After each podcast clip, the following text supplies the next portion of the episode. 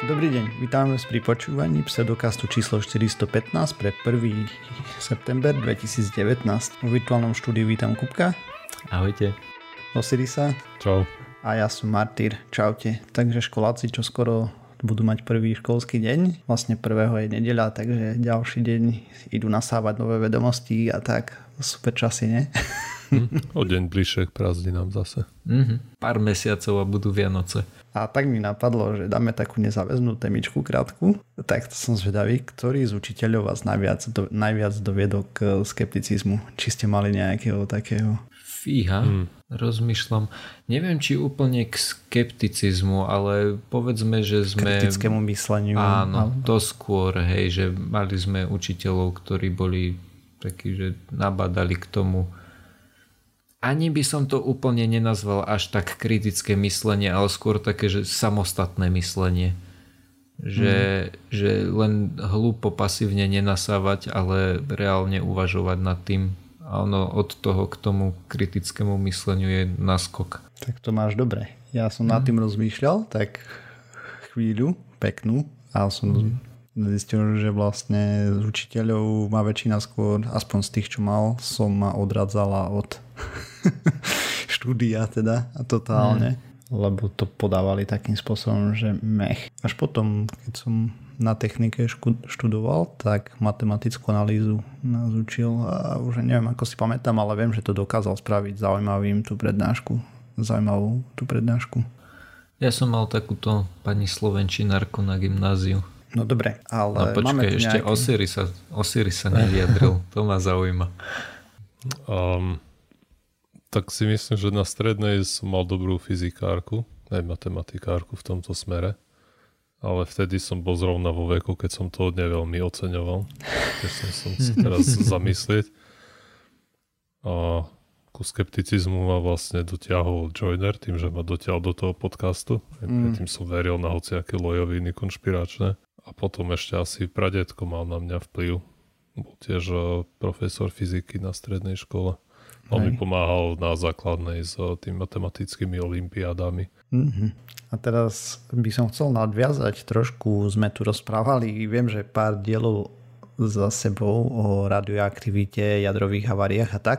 Jednu z posledných som myslím, že rozprával o jadrových haváriách, kde som spomínal spoločnosť Mayak v Rusku a tak. Posledná správa je taká z Ruska zase, takže 8. augusta sa tam stala nejaká nehoda, alebo teda nevieme presné informácie zatiaľ. Uvažuje sa, média teda takto pracuje s informáciou, že by mohlo ísť o skúšku novej jadrovej zbrane, čo by znamenalo, že jadrové zbrojenie, ktoré bolo zastavené, istými zmluvami už zastavené znova nie je.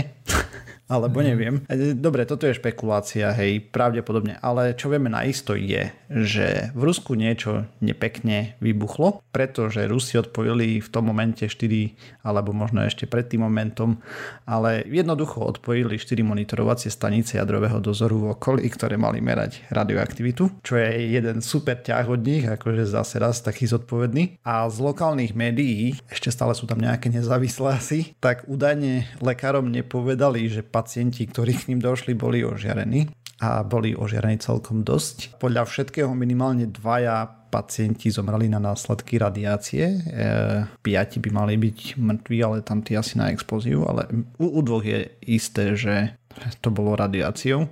A teraz podľa ministerstva obrany v Ruskej federácie sa teda, oni sa vedreli, že nič sa nestalo a žiadny úbytok a žiadny únik radioaktivity do ovzdušia nenastal. Avšak nedaleké mesto Severodvinsk a neskôr aj Rosgidromet potvrdili, že namerali 16-násobne zvýšenú radiáciu v okolí, čo je dosť. Ako nebolo to niečo strašné, ale celý ten prístup zase raz zodpovedný, proste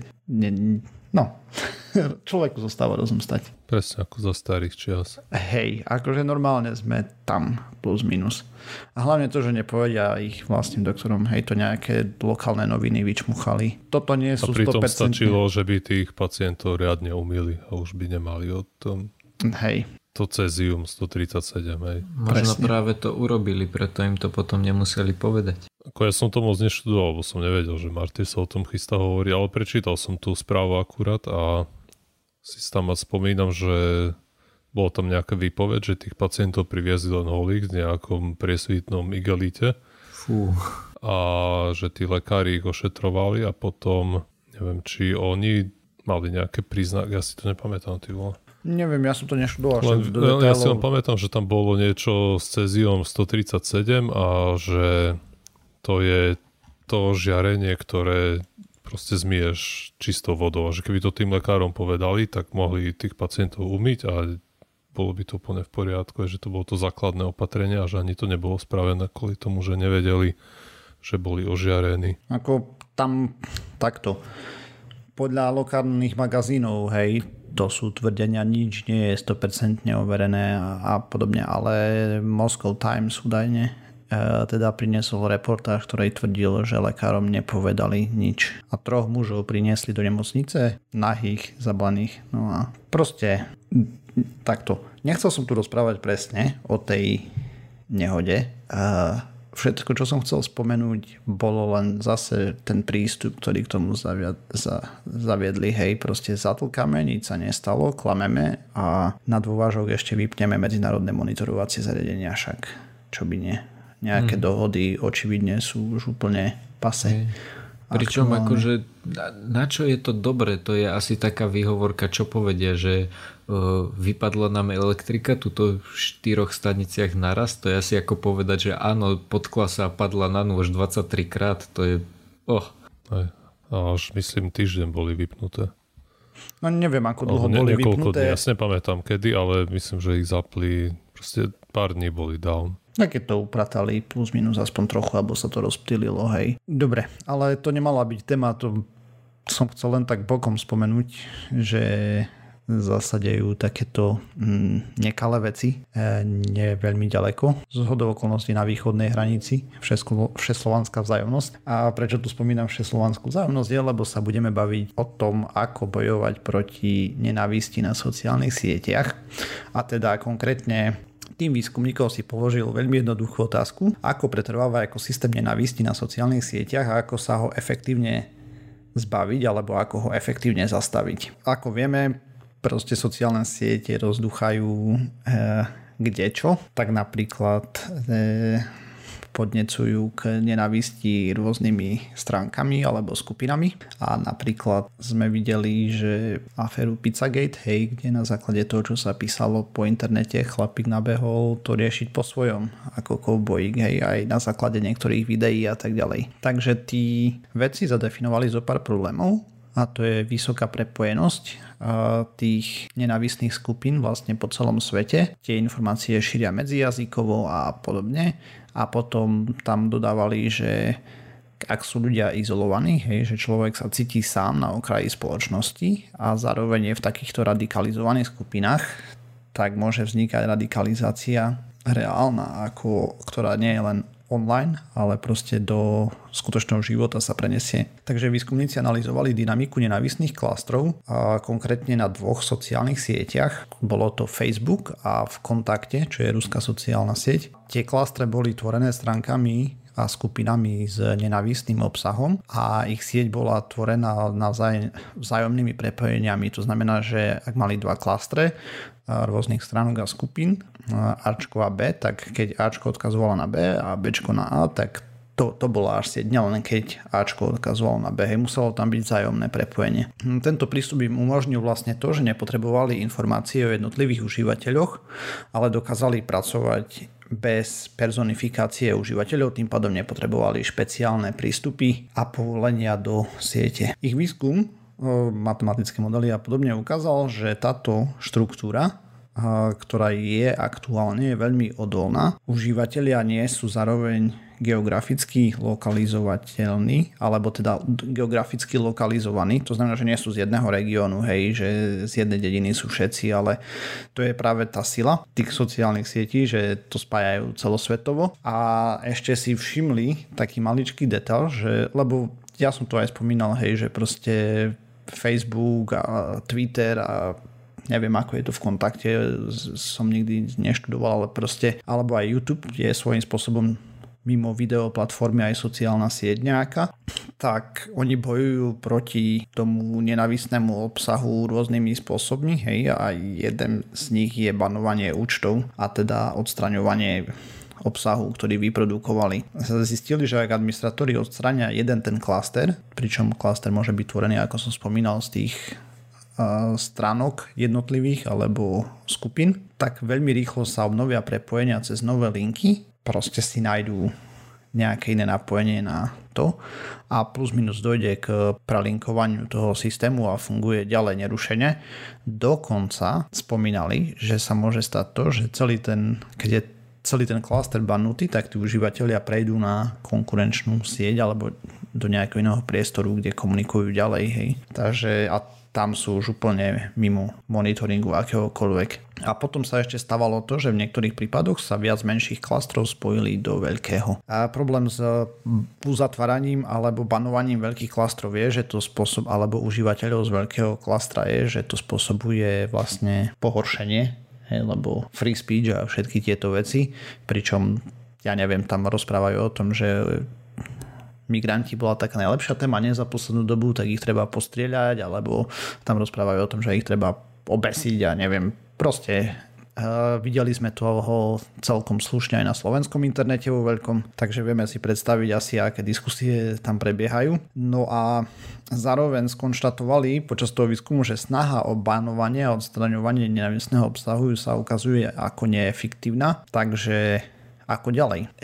Ešte tam dodali taký maličký statement, to je vlastne všetko odlinkované na štúdie, ktoré boli v tomto článočku dokumentované, že prípady nenávistných prejavov vyzerá, že stúpajú na sociálnych sieťach dlhodobo. A zároveň štúdie ukazujú nárast agresie v reálnom svete, ktorá bola spustená práve z online priestoru. To znamená, že Trump rozpráva blbosti o imigrantoch tam u nich pre zmenu a potom nejaký chlapík si to vezme do hlavy, žije na okraji spoločnosti a rozhodne sa ich postrieľať. Tých faktorov na to, prečo išiel strieľať, je samozrejme viac. Ja to teraz nechcem zhodiť len na sociálne siete. To je proste tých aspektov tam je kopec veľa k tomu, ale jedným z nich môže byť práve spúšťač toho, že náš prezident to akože keď mu povedali na tlačovke, že shoot them, hej, akože ich postrieľať, tak len málo rukami, že ja som to nepovedal, ale sa na tom zasmial, hej, čo mal absolútne odsúdiť. A potom druhá vec je, že ten človek si nájde rovnako zmyšľajúce individuá, hej, ktorého v tom budú podporovať a on bude presvedčený o tom, že robí dobre. No a potom dostupnosť k zbraniam a tak ďalej. Nejdem tu teraz tvrdiť, že vieme, čo spôsobuje masové strieľanie, lebo tých faktorov je tam veľa. No a čo výskumníci spravili je, že zmenili prístup k skúmaniu tých sociálnych sietí, kdežto predtým vlastne predchádzajúce štúdie, aspoň podľa ich tvrdenia, a skúmali tie jednotlivé klastre ako samostatné siete, alebo teda samostatné individuálne siete prepojené do jednej. Oni vlastne predefinovali model tak, že zadefinovali model menších sietí, ktoré sú prepojené niečím, čo nazvali diaľnice. Je to strašne decentralizované a tým pádom je problém to rozbíjať. Avšak navrhli 4 opatrenia, ako proti tomu bojovať. Či budú činné, sa samozrejme nevie. Oni robili nejaký modelový výskum. Reálny svet býva veľakrát komplikovanejší, ale tu sú 4. Takže prvé, namiesto banovania veľkých klastrov, banovať jednotlivé maličké klastre a je ich vlastne strašne veľa. Nemá to taký dopad brutálny naraz, hej, to tým pádom tam není pozdvih vlastne obrovskej vlny, alebo teda obrovskej skupiny užívateľov, že ste nás zrušili. Potom druhý bod, ktorý tam navrhovali, bolo banovanie náhodných užívateľov z klastra a nie celý naraz, že postupne užívateľom sťažovať prístup k týmto informáciám. Tretí, posúvať dopredu alebo viacej propagovať antinenávisné skupiny, teda slniečkárov v preklade asi našom.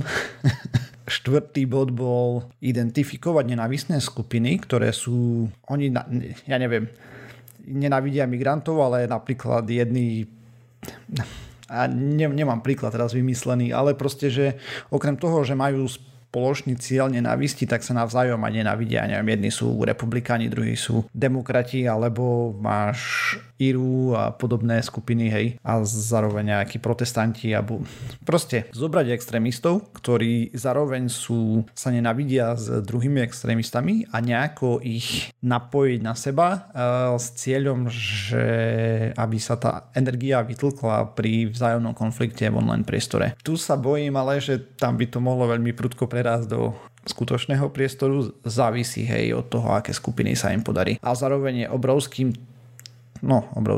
Je to slušným technickým problémom identifikovať tie skupiny, ktoré majú navzájom nejaké protipóly, hej, že sú nenávistné a zároveň voči sebe sú vyhranené. Akože máš napríklad, že FA a Antifa a oni chceš, aby mali spoločný nejaký cieľ, hej, že máš fašistov, potom máš antifašistov, ale všetci neznášajú predavačov zmrzliny, tak spojíš ich, aby spoločne nenávideli predavačov zmrzliny, alebo niečo mi ušlo. Máš skupinu, ktorá chce, nemá rada menšiny, hej, nejaké, to je jedno. Uh-huh. A druhá tiež, ale zároveň tá jedna skupina, nenávidí kresťanov. Uh-huh. A tá druhá nenávidí moslimov, lebo títo sú moslimovia. A tým pádom, keď ich spojíš, tak očakávanie výskumníkov aj podľa modelov je, že by sa mali začať rozoberať na základe toho, že nie Allah, ale Boh a naopak. Mm-hmm. Takto v teórii to znie fajn, ale tak nejak mi vždy napadne to... Keď sa spoja a odignorujú ten skutočný problém. Toto je strašne... To, ale skôr mi napadlo, keď máš rôznych tých horoskopových a pri akupunktúre napríklad to krásne funguje, že máš nejaké tie body, hej, ktoré, že tieto body sú tie dôležité pri akupunktúre a potom príde niekto, že nie, to sú úplne iné body a oni namiesto toho, aby sa o tom hádali, že ktoré tie body sú správne, tak oni sa na seba pozrú, že áno, sú správne. Všetky asi. Hej, to tiež mi tak bolo. Toto je vlastne návrh postupov, hej, to samozrejme sa bude ešte vyhodnocovať, tam toho výskumu bude treba výrazne viacej. Vlastne na čo oni poukazujú týmto výskumom je, že ten problém je ďaleko komplexnejší, než by si človek myslel a že samotné spoločnosti, ktoré tvoria sociálne siete, asi na to stačiť nebudú. A ich výskumné týmy, neviem ako veľké ich majú. A rozprával som tu ohľadom toho, ako bojujú proti automatizovaným botom napríklad a podobným veciam, hej. Zo začiatku s tým mali obrovské problémy, že bolo kopec robotických akauntov, ktoré prispievali a už teraz je to trošku lepšie ich vedia identifikovať, ale stále je to nekonečný príbeh, vlastne nekonečné bojisko. Toto je taká menšia štúdia toho, ako možno budú postupovať ďalej. Uvidí sa, hej, či vôbec to pomôže. No hej, vidíme to proste aj na slovenskom Facebooku obzvlášť, lebo tam hlavný výskum sa robí na anglickom, predpokladám ako vždy. Niektoré veselé skupiny, dokonca slovenskí politici si okolo seba vytvárajú veľmi zafarbené skupiny tým, že banujú opozíciu, hej, alebo teda kritické názory na seba, čo by nemalo byť akceptované ako sociálnymi sieťami, keď je raz niekto označený ako verejná osobnosť. No, to je jedno. Radšej nič.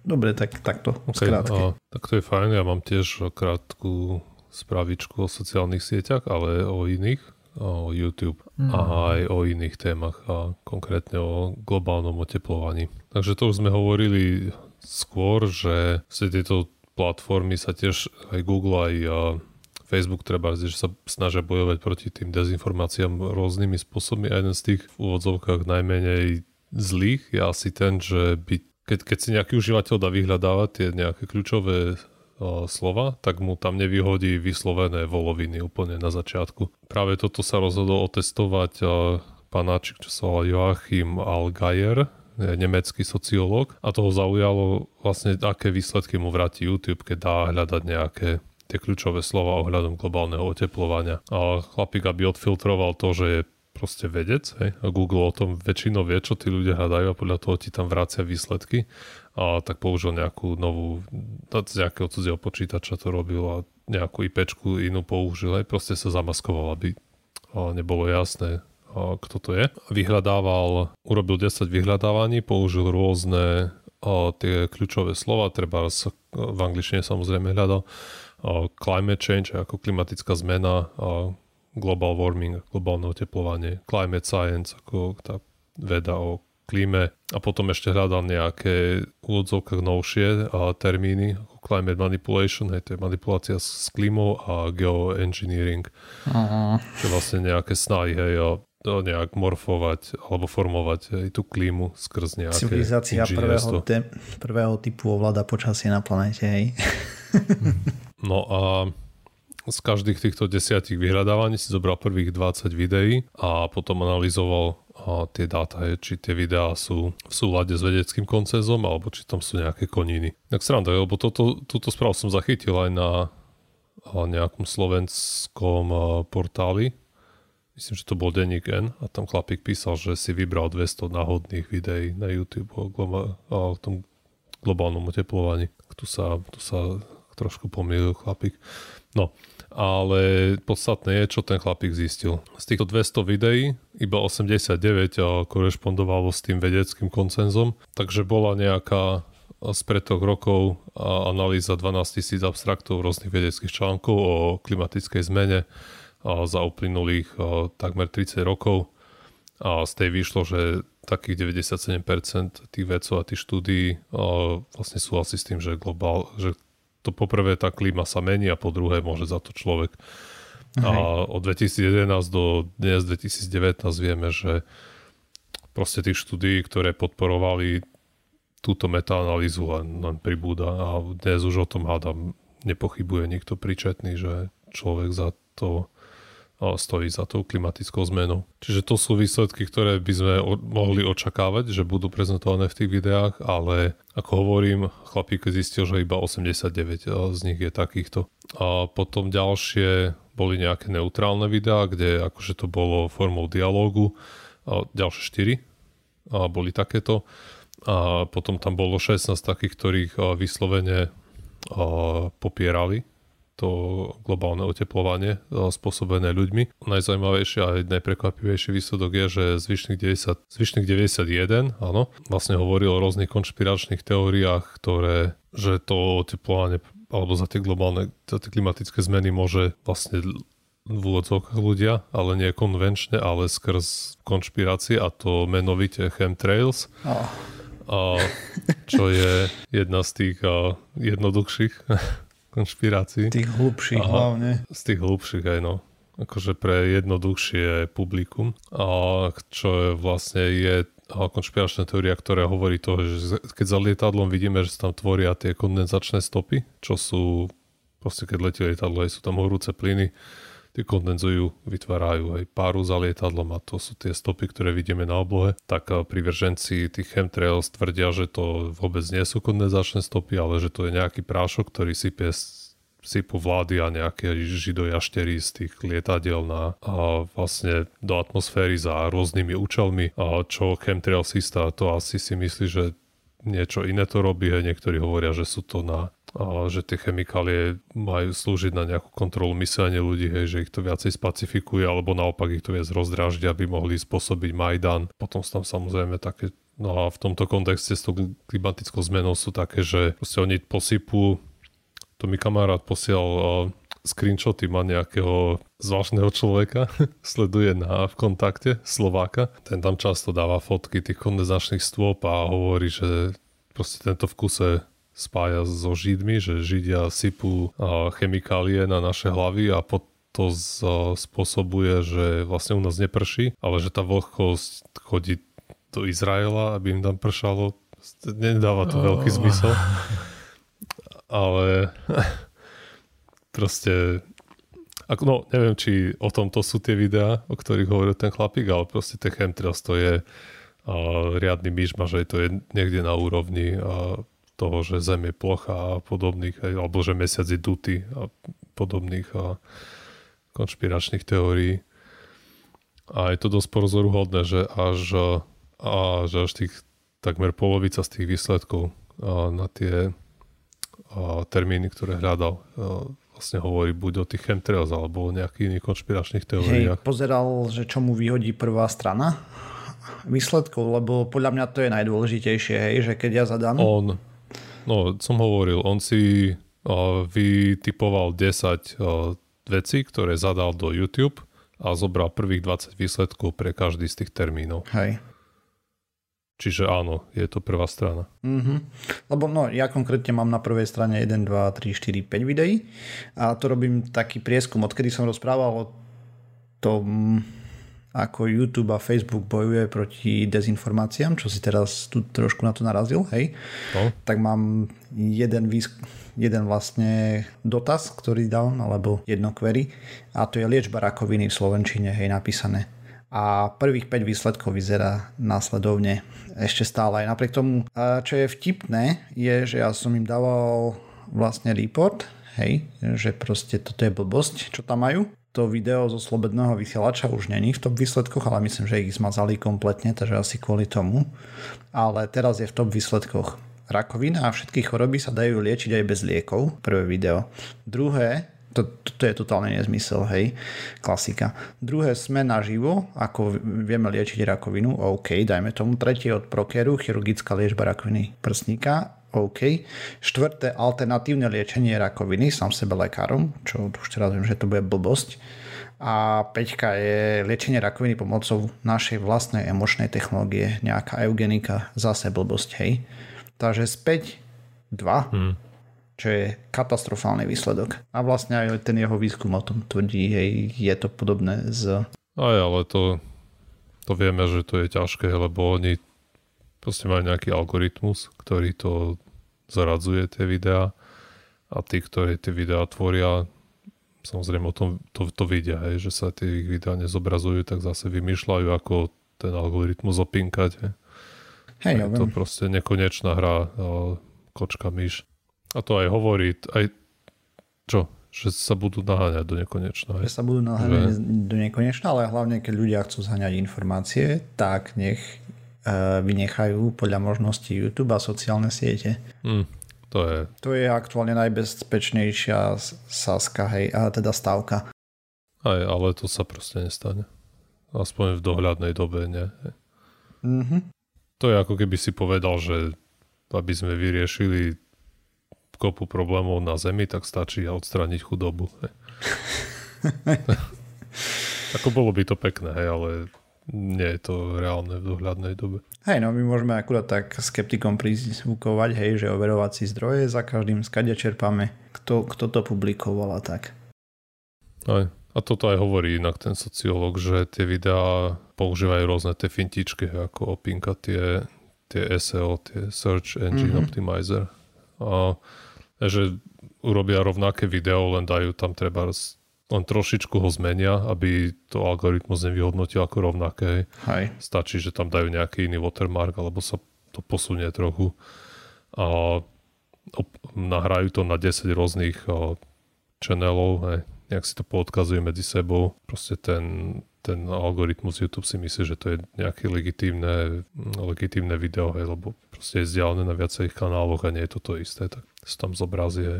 Hej, porozumenie obsahu ešte není v silách umelej inteligencie zatiaľ veľmi. A tak zatiaľ... Aspoň v tej bežnej, tak toto poviem.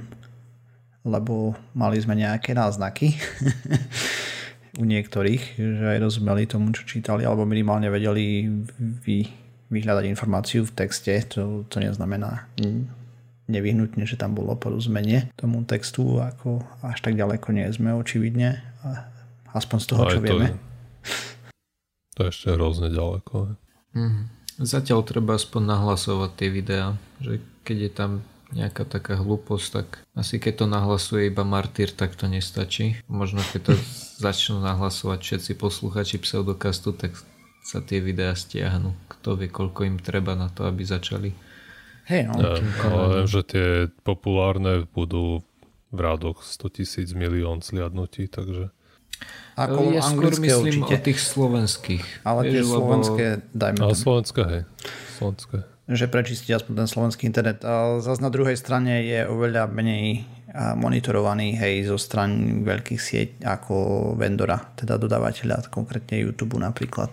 No. Ale v princípe, čo na Slovensku chýba, sú tí naši elfovia, hej. Sme si všimli, že na anglickom internete a podobne už fungujú. Aj v Česku, myslím. Aj v Čechách už to začalo a tak. Proste skupiny, ktorým záleží na pravdivých informáciách a podobne, takže no len je to otrocká práca, hej, takže takže tak ja môžem svoju začať. Môžeš. Začnem príbehom. Priateľka bola minulý týždeň na festivale a začalo im tam pršať a blížila sa tam búrka. No a ja som sa zrazu ocitol v situácii, keď bola skoro polnoc a ja som sledoval, ako búchajú v Bratislave blesky cez jednu stránku, kde sa dá pozerať v reálnom čase, že kde a ako plieskajú blesky.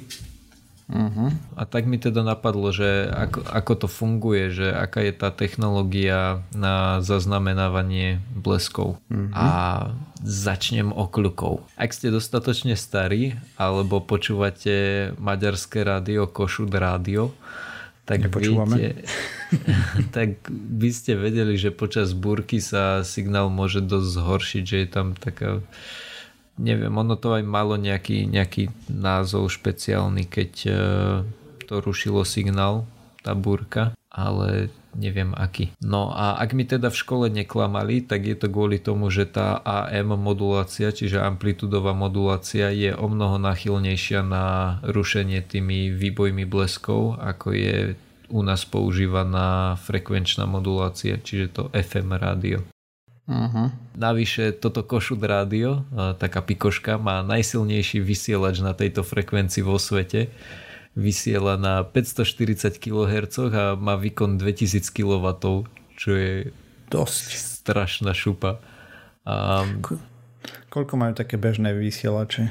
Neviem, s tým som to neporovnával a určite bude rozdiel tieto AM a FM vysielače, lebo vlastne predpokladám, teraz som si není úplne istý, ale myslím si, že keď sa vysiela táto s touto amplitudovou moduláciou, tak sa vysiela aj na trochu iných vlnách a tým pádom má ten signál väčší dosah. A konkrétne na wiki stránke tohto Kossuth rádia bolo písané, že za dobrých podmienok je toto rádio možné príjmať po celej Európe a dokonca až do Ruska, 2200 km ďaleko, bolo tam aj nejaké ruské mesto napísané. A že vlastne potom už narazia na zakrivenie Zeme? Neviem, naozaj neviem, že možno sa to odráža od ionosféry ešte dole, ne?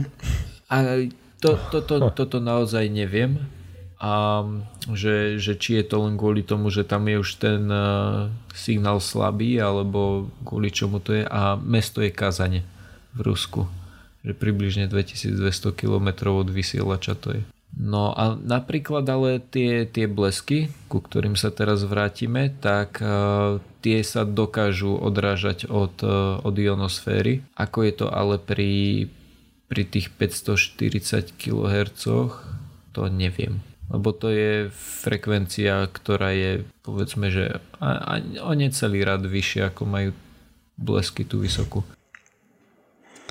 Hej, to ináč k tomu ty si hovoril, že koľko tam bolo? 22 kW, či ako majú output silu? 2000 kW, čiže 2000 vlastne 2 MW. To len pre porovnanie, hej, a sme sa tu svojej doby bavili o 5G-čku. A tam podľa toho, akú máš veľkú tú bunku, ktorá ti vysiela ten signál, tak máš výkon, dajme tomu, od nejakých 10 mW po 20 W.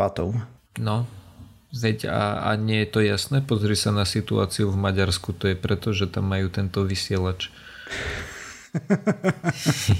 Jednoznačne. Ej, no.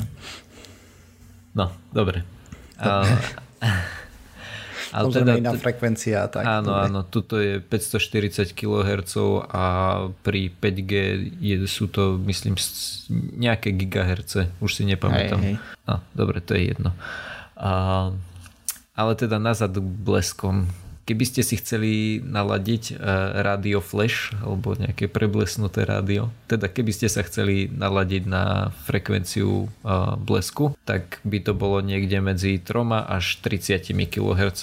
Mm-hmm.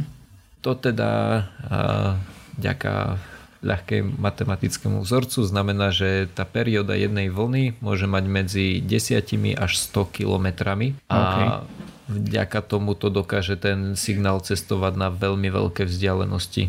Tu už platí aj to, že sa dokáže odrážať od tej ionosféry. No, čiže už vieme, že blesk vytvára nejaký rádiový signál, ktorý sa dá zachytávať. Keď som hľadal, tak som zistil, že existujú 3 typy takých detektorov blesku. Pozemné statické, pozemné mobilné, respektíve statické, mobilné a satelitné. Tie statické sú de facto antény spojené s GPS a internetom, a keď zachytia ten signál toho, že keď zachytia tú frekvenciu bleskovú, hej, keď zachytia ten signál, tak ho pošlú s presným časom toho zachytenia. Ten čas je na mikrosekundu a zároveň svoju polohu odošlu na server. Pričom keď príde takýchto signálov viacero, tak sa dá pomocou triangulácie určiť, že kde presne ten blesk udrel. A toto sú tie najbežnejšie meteorologicky používané.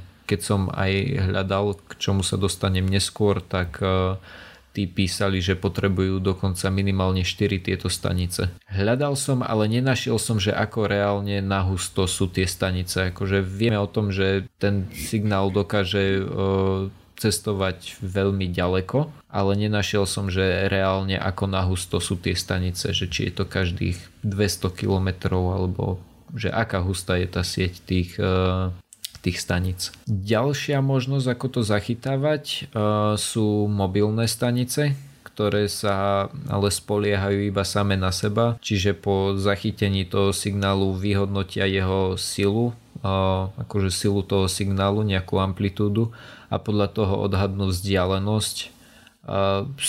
To je však veľmi nepresné, lebo môže to byť kružnicu okolo. No a nejde tak ani o tú kružnicu, to smerové je, akože ty dokážeš nejak smerovo určiť, že teraz to išlo z tejto výseče. Mm-hmm. Skôr je problém v tom, že môže to byť jedna amplitúda, môže znamenať to, že je to silný blesk 100 km ďaleko, alebo že je to slabý blesk 10 km ďaleko. Oh. Toto sa nedá podľa toho určiť. No a nakoniec sú satelity a tie sa pozerajú vlastne z vrchu. Hej, je to nejaký imaging podľa obrazu. Dokážu zistiť, že tuto sa teraz blíslo. Ale podľa toho, čo som našiel na Wiki, tak tie ich dáta sú často minúty staré, takže to moc nepomôže. Ja keď som sa pozeral počas tej búrky, ak som to pozeral akože teraz vám buchlo hentam a teraz vám buchlo 300 metrov od stageu, dávajte si pozor. Som si istý, že oni to nemohli vidieť. No. Ale teda tie pozemné statické stanice sú zaujímavé v tom, že existujú síce štátne orgány, ktoré tieto stanice majú a spravujú, že napríklad, nie som si istý, či SHMU má práve, ale existuje nejaká európska asociácia na toto, Američania majú vlastnú, kde je to kvázi štátne spravované. Ale ak ste niekedy pozerali tieto blesky na stránke lightningmaps.org, kde som to aj ja pozeral, je to asi prvá vec, čo na vás vyskočí, keď niečo také hľadáte, tak ich dáta sú práve od dobrovoľníkov, ktorí majú takéto antény doma a dobrovoľne tie dáta posielajú na server. Dokonca tá organizácia, ktorá sa volá Blitzortung, a sú to nejakí Nemci, tak si od nich môžete vyžiadať a oni vám pošlú ten kit, ktorý potom, keď si doma poskladáte, tak môžete mať takúto stanicu doma a môžete im to posielať. Podľa nejakého článku sa to dá poskladať za menej ako nejakých 250 €, čo je teda akože na môj vkus dosť, ale na druhej strane je to sranda. A hlavne pokiaľ im vy tieto dáta poskytnete, že máte stanicu a posielate im to, tak oni vám poskytnú ich dáta všetky, pokiaľ to nebudete používať na nejaké komerčné účely. To znamená, že napríklad táto stránka Lightning Maps, tak neviem ako teda oni fungujú, ale oni majú tie dáta práve od tej Blitzortung skupiny a je možné, že proste len admin si to postavil doma a teraz ťaha všetky tie dáta a na základe toho ich zobrazuje na mape. Ma to zaujalo práve kvôli tomu, že ja som teraz sledoval a viem, že kamarát sledoval presne takto minulý rok a nás to oboch tak zaujalo, že ako to vlastne funguje, ako sa k tomu človek dostane. Hej, v každom prípade zaujímavé informácie, lebo keď človek potom chce pozorovať, len oni to tam nemajú nafotené, len ti vedia povedať, že kde je to v akej vzdialenosti, alebo vieš k tomu potom dať nejakú automatickú detekciu, že ti to rovno bude fotiť, ak je to do nejakej vzdialenosti, či... A čo myslíš tým fotením? Nerozumiem teraz. A fotením bleskov. A ono ich to nefotí. Ono to... Ja viem, že nie, ale... No. Ja už uvažujem ďalej, hej, že lenže to by si musel chápem. Dlhú zavierku a podobne. Aha, že v prípade, že by si si chcel spraviť takúto, že pascu na blesky. Hej. No, neviem, ale myslím si, že nie. Kvôli tomu, že ty keď zachytíš ten signál, tak ten blesk už je vlastne trafený. Už je po ňom. Hej, ale napríklad, no zvyčajne... Väčšina búrok je tak, že udrie viac ako jeden, hej. Áno, to je pravda. Teória by bola takáto, že zachytím prvý signál, teraz zistím, že je to z cca 200 km ďaleko od tejto stanice. Teraz nájdem najbližšiu web kameru alebo nejaké mobilné stanovisko s dobrým foťákom automatizovaným. Namierim na cca tú lokalitu a už čakám, hej, sci-fi. Akože áno, v teórii by to šlo, alebo by si si mohol spraviť vlastnú sieť dobrých foťákov, ktoré by sa dali takto nasmerovať, ale áno, hej, to by šlo a v zásade to by si vedel podľa mňa aj len vytiahnuť nejaké dáta z tých, ktoré už momentálne sú. A že to, čo tam je, teraz vidíš, že teraz na Kysuciach je búrka, tak by si tam čosi nasmeroval. Hej, toto len tak mi napadlo, keď si o tom rozprával. Väčší prínos majú asi nejaké reálnejšie dáta než obrázky, ale pre pokochanie sa... pekne, je to pravda. Áno, blesky sú také magické miestami. Čo mi pripomína, vzhľadom k tomu, že keď to počúvate, tak pred týždňom boli nejaké búrky na Slovensku a slovenským internetom obehlo také video, keď blesk udrel do nového stožiaru istého pána predsedu. A tejto téme v podcaste. Dobre, ok, tak budem nadávať. Však sa to môže vystrihnúť. Ja tiež nemám rád, keď sa to zvrhne na politiku. Ja len to, že proste je to tak vysoké a kovové, že je to dobrý hromozvod. Mega dobrý hromozvod. Strašná hamba. No nič. Koho to mohlo napadnúť? No a tomuto som sa práve akože, ja som sa k tomuto vôbec nechcel dostať. Ja som len chcel povedať, že pozrite si, lebo ten blesk je fakt akože coolový. To video vyzerá dobre. Je to dobré. Hej, je to super. A ja mám len jednu skúsenosť s takým bleskom, čo zhral blízko. A ešte keď sme sedeli dole na Moldavskej, to je hore. Teda hore. Dole sme boli na Poštovej. Dobre, no okej. Dobre, to je jedno. Proste v Košiciach na Moldavskej, ako máme kancelárie, tak trafil blesk, no možno 50 metrov alebo 100 metrov do lampy. A to si počul, jak to ide vzduchom. Proste jak praská vzduch, vieš, jak to ionizovalo. Proste masaker. A taká šleha. Ľudia, čo boli vo fajčiarskej budke, tam poskakali na zem. Aj ty vole, to bola riadna plechová barabizne. Ako netrafilo to do tej barabizne, ono to trafilo do lampy odďaleč, ale to bolo proste brutál. Si počul také kss, jak to ide vzduchom, proste, jak to zapraskalo, vieš.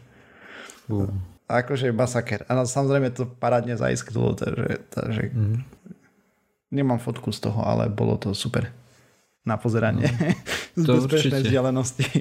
Ako mohli by vedľa toho stožiaru postaviť nejakú Faradajovú klietku, že na pozeranie sa. Lebo predpokladám, že to bude akože častejšie sa vyskytovať. Asi, hej. Díš, môžeš si tam nainštalovať foťák. Takže tak, dopracovali sme sa na záver pseudokastu číslo 415, 416 vyjde 8. septembra 2019. Nájsť nás môžete na www.pseudokast.sk, písať nám môžete na kontakt@pseudokast.sk, okrem toho sme na sociálnych sieťach, Facebooku, Twitteri a YouTube, dajme tomu, že je to sociálna sieť. Je videová. Taktiež na rôznych všetkých možných a nemožných podcastových agregátoch a okrem toho ešte aj iTunes a Spotify. A čaute. Ahojte.